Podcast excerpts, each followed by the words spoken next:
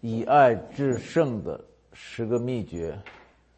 我们前面谈到，耶稣有大全能，但是却经历大苦难。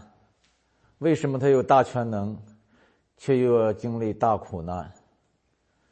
这个答案是他因着爱神的缘故，任由神性破碎自己的人性，存心顺服以至于死。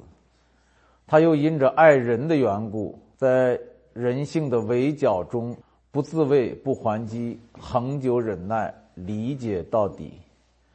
总归就是因着爱，他忍耐，他受苦，都是因为爱的缘故。那么接下来的一个问题就是。耶稣既然不出手、不还击、顺服忍耐，为什么却又得胜？是怎么战胜大苦难的？答案也是因为爱。这无论耶稣生前和死后，他甘愿受苦的原因始终是一个爱。他胜过苦难的法宝也始终是一个爱。这同一个爱使他甘愿受苦。这同一个爱呢，也使他克敌制胜，爱给他带来逼迫，也是爱使他忍受逼迫，使他能够忍受逼迫，也是爱使他胜过逼迫。如果没有爱，我们没法理解耶稣的故事，从生到死到复活，两千年来从耶路撒冷到全地，他的故事。他的每一个细节都是因着爱的缘故。什么时候他的故事不再是以爱为主题，那就是变成了一种宗教的无可奈何的东西。爱呢不是智慧，但是比一切智慧更智慧。爱也不是策略，但是它使一切策略相形见绌。爱也不是武器，可是一切武器都攻不破它，也挡不住它。为什么爱这么厉害？大家都很清楚了哈，因为神就是爱。当爱走动的时候，无人能够阻挡啊，因为它是神在走动。神就是爱，爱是神的本性，爱永不失败。但是爱不是抽象的，它是细腻的，不是理论的，而是实践的。在苦难中的爱是何等的难。但是在苦难中的爱是何等的宝贵。那么在人生当中，最难活出爱来的时候，就是在苦难中的时候。所以中文有一个词儿叫“苦读”，苦读，苦读就是因苦而生出来的毒。甜的时候就是蜜，甜蜜，甜蜜，甜的像蜜一样；但是苦的时候呢，就开始。口出怨言，口出恶语，口出咒诅，心生谤妒，所以爱是非常具体的。那么我在想到十个方面，十个方面呢是耶稣做了榜样的，在这十种情况下能够测验出什么是爱，什么不是爱。第一就是情感抉择的时候，情感的抉择。是人生当中最经常的、最敏感的，也最困难的一种抉择。什么叫情感的抉择？就是你要选择爱还是不爱。啊，你选择爱什么人，恨什么人，每天都在选择，甚至你每时每刻都在选择。张三说一句话，你马上来一个一个念头，这个念头是爱的念头，还是恨的念头，还是讨厌的念头？爱什么人，恨什么人？啊，是只爱那爱你的人呢？还是也爱那不爱你的人？耶稣的答案是很清楚的啊，要爱一切人，包括仇敌，而任何时候都不要恨人。他说：“你们要爱你们的仇敌，为逼迫你们的祷告。”啊，耶稣这个话显然与人类的本性、与世界的意志背道而驰，但耶稣他本人的确是这么说，也是这么行的。我发现耶稣说的话，他自己全行出了。他说：“日头照好人也照歹人，降雨给义人也给不义的人。他自己就是这样，接纳义人也接纳不义的人。他爱包括敌人在内的一切的人。有人会说，耶稣不是厌恶法利赛人吗？你说的全是爱。我看他也有时候也训人训的很厉害。我告诉你，为什么他训斥法利赛人，甚至厌恶法利赛人？因为法利赛人一点也没有爱，就因为这个原因。因为法利赛人不但自己没有爱，也不让别人接受爱、接受恩典、接受耶稣。因为律法是与恩典为敌，恩典就是爱嘛，就是无条件的爱，律法就加条件。这是为什么耶稣斥责他们，甚至厌恶他们的原因，也是因着爱。我们都赞叹耶稣的爱，但是只有当我们面对可恨的人，还能够像耶稣一样去爱的时候。才能体会到各种的甘甜和力量。没有收入四福音书里边的多马福音里边有很多四福音书的内容，但是也有一些四福音书中没有的内容。其中有一句话就是这么说的：“当你怀着爱意去看你的弟兄的时候，你才是幸福的。”能理解这意思啊？任何人都是一样，你带着爱意去看他，蒙福的首先不是他，是你自己。你自己才是内心深处才是幸福的，这个很难，我知道很难。我们人都有七情六欲，都有那个反应，有很多反应不是经过我们深思熟虑的，更不是经过你想了想今天讲到讲的什么内容，我怎么遵守，这是本能性的。一句话来了后马上厌恶，一句话来了以后马上喜欢，是不是啊？都是这种本能性的，或者一件事发生了，我马上就觉得亲切感。一件事发生了，马上感到感到被冒犯感，这这都是立刻发生的事情。但是耶稣告诉我们要我们操练，任何情况下，当你面临抉择的时候，你要选择爱，宁肯自己受难受苦，也选择去爱。这是第一个选择。第二个就是当自己有理的时候。这里所说的有理啊，不是自以为有理，而是真的有理。你真的是对的，别人真的是错的，那这个时候你怎么办？我们常常有两个说法，一个是据理力争，理直气壮的据理力争；还有一个就是千方百计的以理服人。按照正常人说起来，这两个态度已经很对了，已经很棒了哈。你看，据理力争应该是没有问题的，那个以理服人更是好的不得了。但是耶稣的回答不是，耶稣的回答是据理不争。我说的这个有点反常啊，耶稣的爱都是反常的，不合常情的。他也不是讲以理服人，而是讲有理让人。啊，据理力争已经不错了，以理服人更好。可是耶稣说：“No，要据理不争，要有理让人。”当耶稣被审判和被定罪的时候，他沉默不语，这不是据理不争吗？据理不争，他是真理，但是他不争，这不是不持守真理，恰恰相反，他选择的是在十字架上用自己的生命、爱来显明真理，而不是选择用嘴、用辩论来表明真理。耶稣就是真理本身，真理的本身如此有理让人。何况我们呢？我们人凭着一知半解，据理力争，有理不让人，真是可怜。一些年轻人就是刚刚信主不久的，就像我当年刚信主的时候也是这样。好，真是觉得自己一下子获得了至宝，然后在网上就是就是批评这个批评那个。有一次我甚至到香港去的时候，有一个神学生一路送我的时候就跟我谈。我说你你为什么上神学院？结果他回答说：“我上神学院的目的就是为了辨别异端，捍卫真道。”嗯，这是第二点，自己有理时应该怎么办？在耶稣这儿学到的很宝贵的功课就是这样，就是跟常情常理截然相反，跟自己作为人的本性截然相反。啊，我们作为本性来说，只要有跟自己意见不合的。自己就要分辨，而且当自己确认自己有理的时候，那真是理直气壮，理直气壮。我信主这二十多年、三十年，在一些老基督徒身上，真看到了一些美德。他们很懂，经历也好，圣经也好，都很棒很棒的。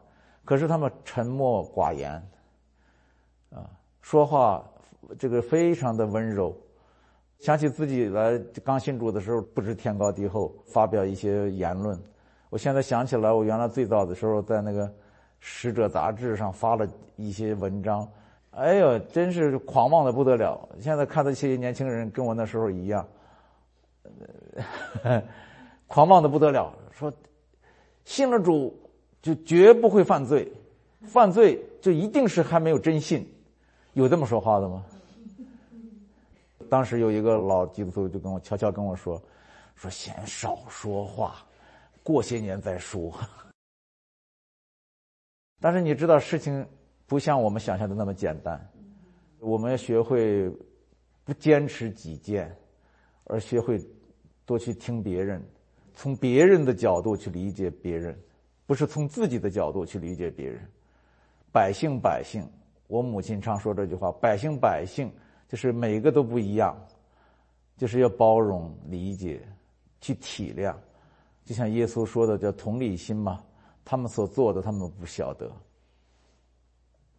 第三个问题，别人有罪的时候，刚才讲的是自己有理的时候，哈。当你看见别人的罪，你应该怎么办？说实话，哈，我们看见别人的罪是很经常的事儿了，就比看见日出日落还经常。那这个时候你是论断定罪还是饶恕接纳？耶稣的回答是很简单的了，大家都知道，好，不论断不定罪，饶恕接纳。他说：“你们饶恕人的过犯，你们的天赋也必饶恕你们的过犯；你们不饶恕人的过犯，你们的天赋也必不饶恕你们的过犯。”如果说罪人的话，在耶稣看来，世界上不都是罪人吗？这个大家都知道的哈。登山宝训一番教导，把所有人都划在罪人里头，啊。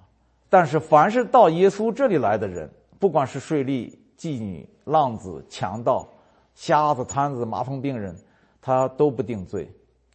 为什么都不定罪？这个问题，律法主义者绝对理解不了。他们怀着满腔的真诚对神的虔诚，就没法理解这件事情。明明是罪人，你为什么不定罪？为什么你该医治的就医治，该赦免的就赦免，该拥抱就拥抱，该一起吃一起吃，一起喝一起喝？其实原因很简单，因为神就是爱。按神的本性，他怜悯一切罪人，思念他们不过是尘土。神的本性就是爱，他不能不爱。即使你是罪人，他也爱你。关键的问题就在于，有人前来领受他的爱，有人不来领受。所以我们说的这个认罪悔改呀，说到底还是以这个信不信为前提。因为你信了耶稣，信了他是神的儿子，信了他的爱你，信了他的恩典全能以后，你就会前来投奔他。你投奔他的时候，你自然会认罪悔改。就好像你照着镜子一照，你自然知道你这个呃污秽肮脏，全知道了。耶耶稣就是那个圣洁的镜子嘛，就是光，让你认罪。而不是说我先认了了罪以后，他才让我照镜子。没照镜子之前，你怎么知道你是污秽肮脏的？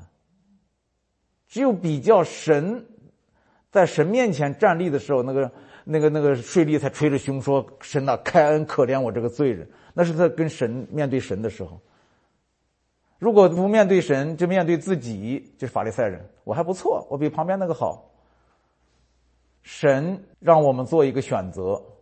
选择来领受他还是不领受他，而他是给我们开放的。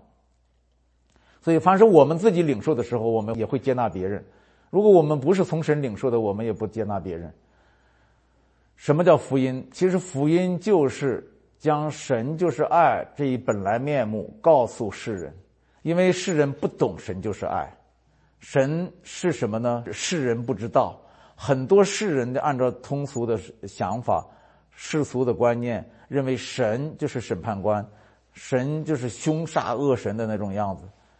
但耶稣说他是日头照好人也照歹人，神爱世人，神就是爱，甚至不惜他的独生儿子赐给他们，叫信他的都不灭亡，都得永生。这就是神的本相，把这一本相告诉万民就是福音，传扬这个福音就是大使命。怎么对待罪人？耶稣是这么说的，我们心里很清楚了啊。但是法利赛人不这么说。我们今天的教导当中，有的也不是这么教导。那这个时候，我们就面临一个选择：选择听耶稣呢，还是听法利赛人？或者说是单单听耶稣呢，还是同时要兼听法利赛人？真的是这个问题。你如果不是单听耶稣，啊，也听法利赛人，或者是全听法利赛人的，你不可能有平安。这是第三点。当看到罪的时候，第四点，陷入患难的时候，当患难当头的时候，是抱怨还是顺服？是推诿还是承担？一般人在患难中呢，难免怨天尤人，推卸责任，就像当年亚当把责任推给夏娃，夏娃把责任推给蛇一样。啊，耶稣却选择了不抱怨、不推诿。自己顺服以至于死，主动承担，就是我们众人的罪孽都归到他身上。他在受苦的时候不开口，像羊羔被领到宰杀之地，又像羊在剪毛的人手下悄然无声。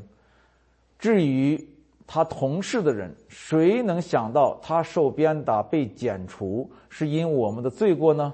就是这么一个任劳任怨、任生任死的、毫不抱怨的这么一个生命。真的，我们要向耶稣看齐，向他学习。首先要体会、吃喝他这个生命，别遇到点挫折、遇到点失败、遇到点患难，马上就开始抱怨。患难当头，要同舟共济、同心合意、共度患难，千万不要互相指责。这是第四点。第五点，被伤害的时候，当伤害临到的时候，是保护自己不受伤害重要。还是不伤害别人重要？你们回答这个问题。耶稣的回答是：宁肯自己受伤害，也不去伤害别人。有时候就是这样，你一还手，你一自卫，就让对方受伤。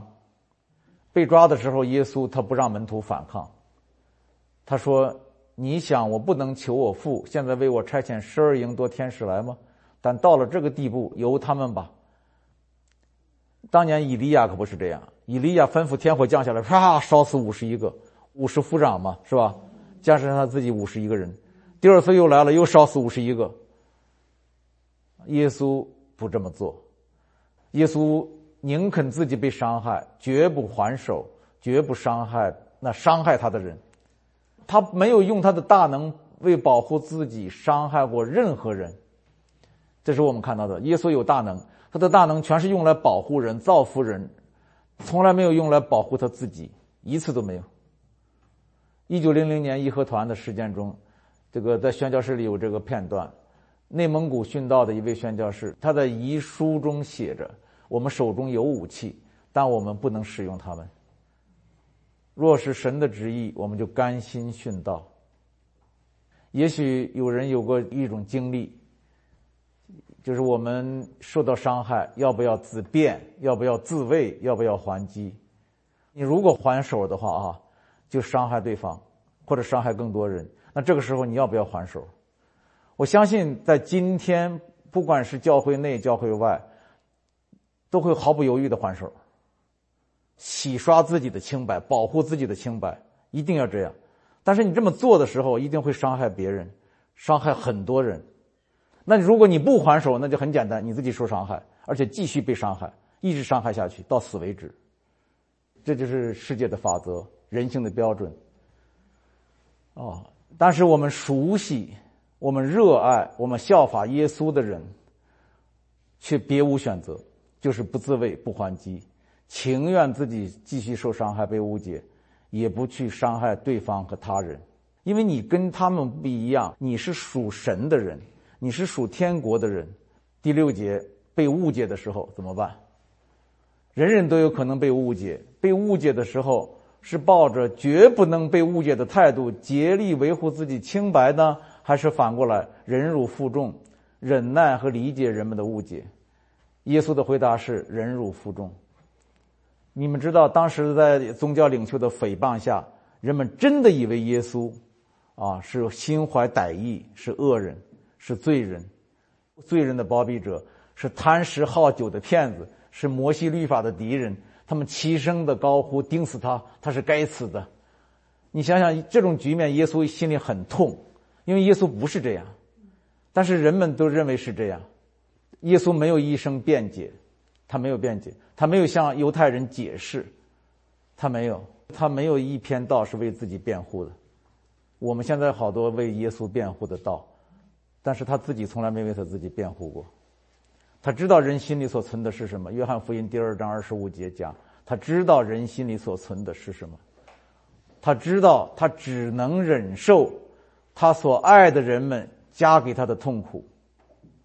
他任凭那个吐沫一口口的吐向他，啊，他自己上了十字架，在十字架上来表明他的爱，而不是用嘴来申辩，不是来申辩。所以我们常常讲哈，邪不压正，但有时候邪就是压正。上帝允许如此，是为了让这个正显出它是多么宝贵。多么高尚，就是被邪恶钉在十字架上，把正义显明出来。如果耶稣不被钉上十字架，你说他能把这个爱这么淋漓尽致的表达出来吗？所以，耶稣最动人的画面就是挂在十字架上，鲜血淋漓，头戴荆棘冠冕，头低垂下来的时候，那是最感动世界、感动世人的一一幅画。啊，那个时候是他的荣耀的极致。第七点啊，被亏待的时候，权衡利害得失是人心的常态，讲公平不吃亏是人性的天性，耶稣却教导我们：你们要宁肯吃亏。我讲的这些都是反常的啊！你们注意，我讲这十点现在讲的第七点，全部是反常的。你不这么做，世人绝不说你错。你们知道吗？你这么做了，世人不会说你好，还会说你。怪，说你不可能这么好，他这么好吗？不可能，一定有有有什么别的原因。但是就是宁愿吃亏，基督徒就是宁愿吃亏。我们拍十字架的时候，采访那些老传道人，受了多少委屈，受了多少苦，坐牢二十年，但是你看他们有一点怨言吗？有一个抗议的吗？要什么讨公平？没有，一点都没有，都是忍耐。但是有人说。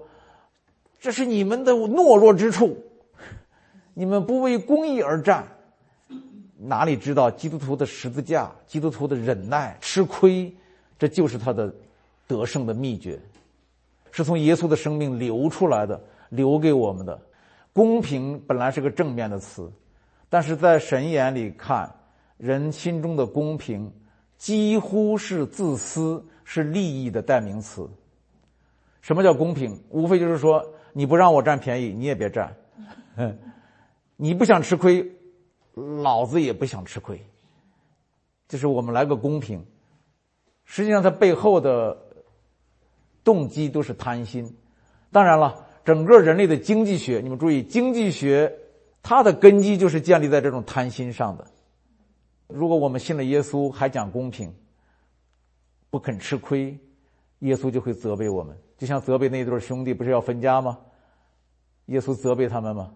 说你们要谨慎自守，免去一切的贪心，因为人的生命不在乎家道丰富。耶稣拒绝为他们分家，还训斥他们一顿。啊，所以耶稣说借债，借了以后就不要想让对方还，这个听起来也是很反常的。第八点，当你被欺负的时候，你怎么选择？是以眼还眼，以牙还牙，还是打右脸给左脸？耶稣的回答很明确：打右脸给左脸。啊，一味的忍让在人间是不正常的，在神国却是正常的。在人间是懦弱，在神国却是力量。啊，在人间是羞辱，在神国这是光荣。很简单，你打了右脸，你再给左脸，旁边围观的人会说：“这个人没出息，被羞辱了。”但是神看着说：“好孩子，这是你的光荣，因为你照着我的话去行，没有跟他们一般见识。如果以眼还眼，以牙还牙，他是恶人，你也是恶人；他是罪人，你也是罪人；他下地狱，你也下地狱，因为你跟他一样。那说怎么不一样呢？那就是别跟他一样，就吃亏就吃亏了。就像苏格拉底，我前天讲了嘛，一个驴子踢了他一脚。他再反过去踢驴子一脚，那他也变成驴子了。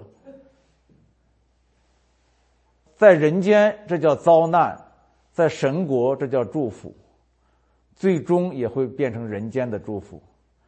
印度总理甘地也曾提醒人类：以眼还眼的话，人间都会变成瞎子。保罗则对基督徒说：“为什么不情愿受欺呢？为什么不情愿吃亏呢？”格林多前书第六章这么讲的。他这个话就是说，你作为一个基督徒，你本来是应该甘愿受欺、甘愿吃亏的，因为我们的主就是这样的。经得起别人的轻蔑，便是你的尊贵之所在。对恶意的羞辱报以微笑，这羞辱就成了一份荣耀。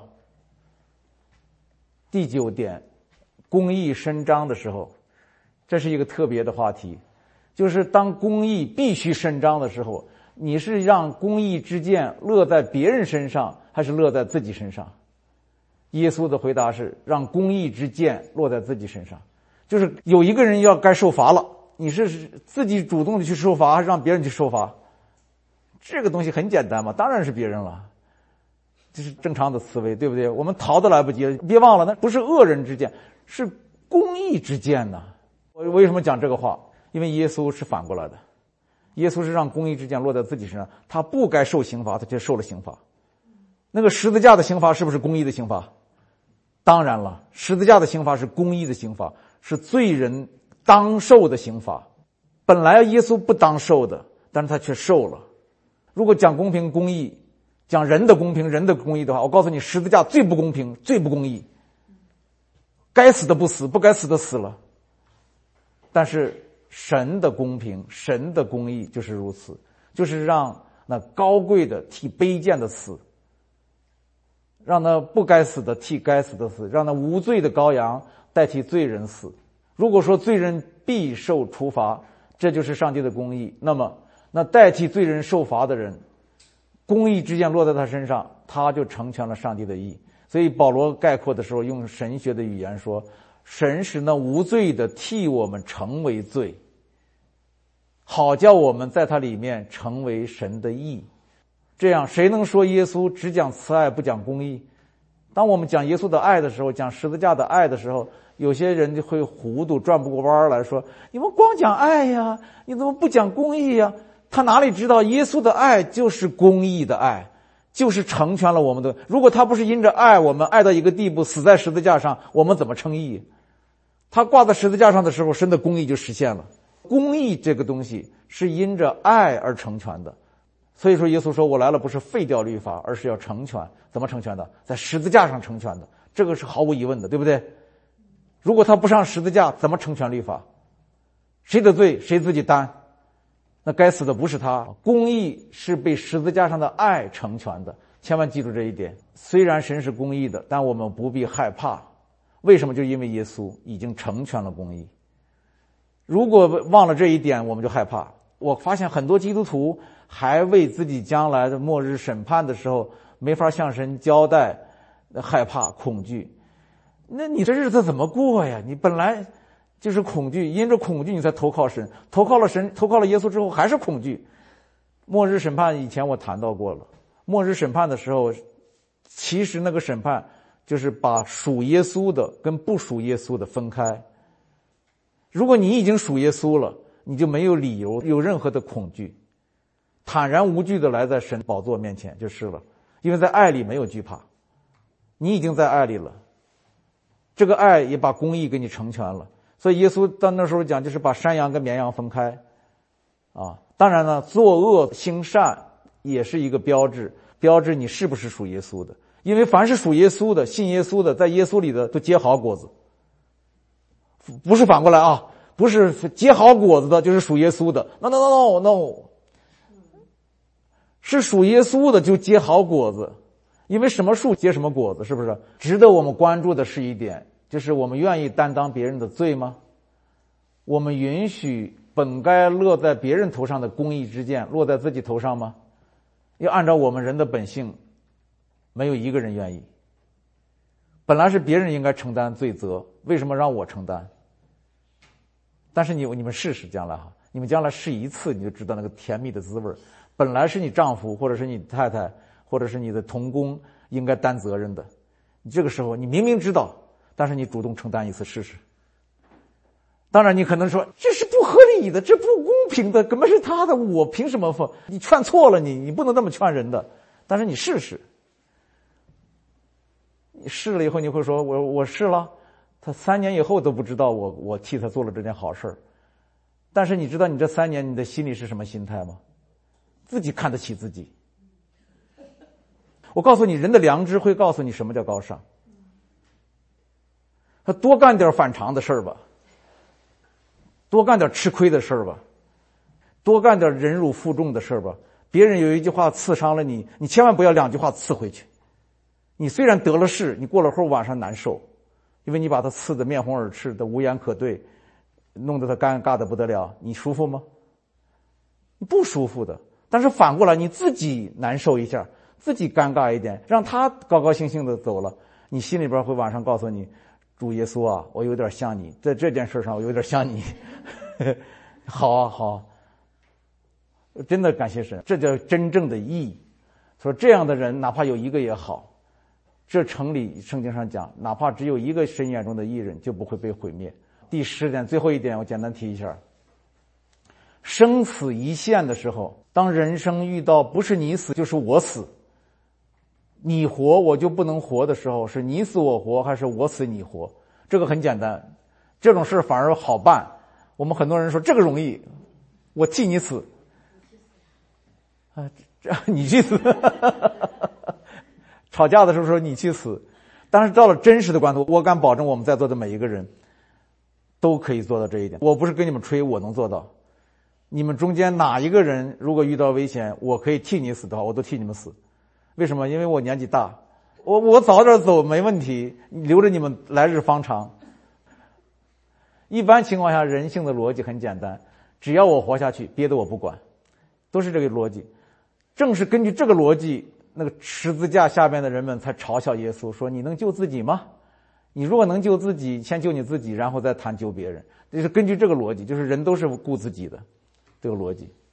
但是人们压根儿不会想到，面对生死抉择的时候，神的逻辑是我死，叫你活下去。所以我在想哈，整个茫茫的宇宙，芸芸众生，到底谁是主人？谁是那个牧羊人？谁是羊群的主人？就看他愿不愿意为你舍命，就看得出来。我想，只有当耶稣的生命在我们身上流淌的时候，这个世界就能在我们身上看见希望。只有这个时候，我们一起来做一个祷告。好，主耶稣啊，真是感谢赞美你的恩典，你活生生的就站在我们面前，你告诉我们何为善，你告诉我们何为爱，你的生命是这么具体，这么细腻，真像你说的，你的血是可以喝的，你的肉是可以吃的，让你有血有肉的生命化作我们的生命。让我们在日常生活中一点一滴的努力活出你的生命来，主啊，谢谢你，谢谢你，听我们的祷告，奉耶稣基督的名，阿门。